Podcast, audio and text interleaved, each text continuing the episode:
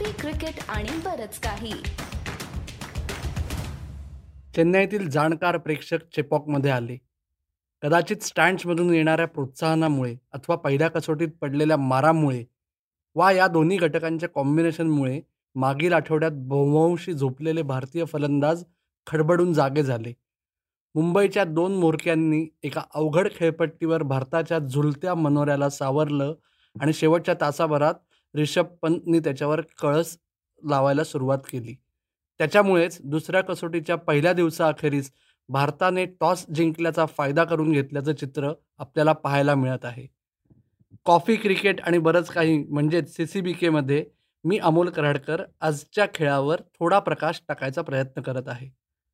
तर मंडळी जेव्हा शनिवार सकाळचे पोहे खाऊन दुसऱ्या चहा प्यायच्या वेळेपर्यंत टेस्ट मॅचमध्ये लंच ब्रेक झाला तेव्हा तुमच्यातले बहुतांशी लोक भारताची पडझड पाहून मनातल्या मनात म्हणलेच असतील ना चला शनिवारची झोप काही वाया घालवायची गरज नाही. काही जण असंही म्हणत असतील की पुढच्याच ठेस आणि मागचा मात्र दीड शहाणाच ठरला. परंतु मग जमली रोहित शर्मा आणि अजिंक्य रहाणेची जोडी आणि सामन्याचा जणू कायापालटच झाला.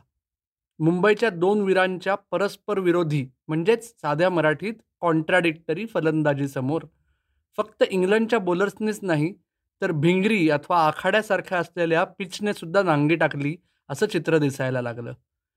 जेव्हा अजिंक्य खेळायला आला तेव्हा रोहितने साठी पार केली होती.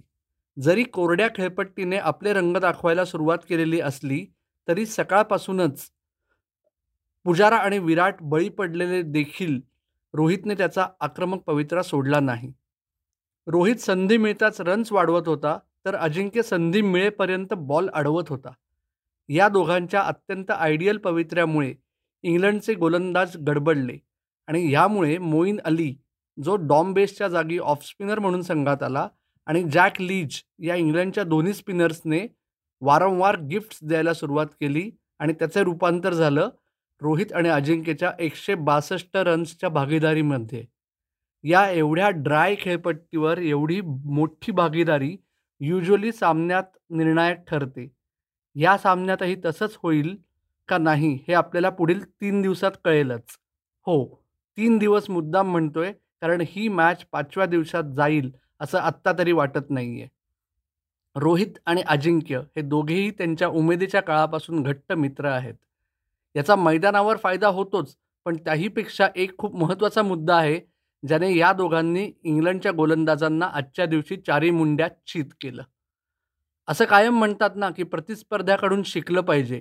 म्हणजे पुन्हा एकदा साध्या मराठीत लर्निंग फ्रॉम द अपोनंट जे म्हणतात ती बाब स्वीप शॉटच्या बाबतीत आज प्रकर्षाने जाणवली. मागील आठवड्यात रूट आणि स्टोक्सने स्वीपचा इफेक्टिव्ह वापर केला होता तर भारताच्या पहिल्या सहा बॅट्समननी मिळून सहा स्वीप शॉट्स देखील खेळले नव्हते. आज मात्र रोहित आणि अजिंक्य दोघांनीही स्वीपचा लिलावा वापर केला. नंबर्स बरोबर असतील तर मला असं वाटतं की टी टाईमपर्यंत रोहितने नऊ स्वीप शॉटमध्ये तेवीस रन केले होते. आणि बहुतांशी काय होतं की जेव्हा स्वीप शॉट हा एक असा शॉट आहे ना की एखादा फलंदाज जेव्हा तो व्यवस्थित खेळत असेल तर स्पिनर्सची फारच गडबड होते. आयदर स्पिनर्स स्वीपच्या भीतीने आखूड टप्प्याचे म्हणजेच शॉर्ट लेंथचे चेंडू टाकायला सुरुवात करतात किंवा तिळगुळसारखा फुलटॉस द्यायला सुरुवात करतात. आज लीच आणि मोईनचं हेच झालं आणि याचं संपूर्ण श्रेय भारतीय संघाच्या प्लॅनिंगला आणि त्याहूनही महत्त्वाचं म्हणजे रोहित आणि अजिंक्यच्या एक्झिक्युशनला द्यावं लागेल. अपेक्षित अशी स्प्रिन फ्रेंडली खेळपट्टी आणि सकाळी झालेली पडझड पाहता तीनशे रन्सवर सहा धा विकेट्स ही टोटल स्कोरबोर्डवर पाहून आजच्या दिवसाअखेरीस एकच संघ अत्यंत खुश असणार आहे. आणि जर रिषभ पंत आणि डेब्युटंट अक्षर पटेल यांनी दुसऱ्या दिवशी सकाळी त्यावर कळस चढवू शकले तर कदाचित भारताला पुन्हा बॅटिंग करायची वेळच येणार नाही. पाहूया काय होतंय उद्या. मैदानावर जे काही होईल त्याचा मागोवा घेण्यासाठी मी किंवा माझा साथीदार गौरव जोशी उद्याच्या खेळानंतर घेऊ पुन्हा तुमच्यासमोर येऊ. तोपर्यंत तुम्ही पॉडकास्ट तुमच्या पसंतीच्या ॲपवर अथवा ऑडिओवाला डॉट कॉम या साईटवर ऐका.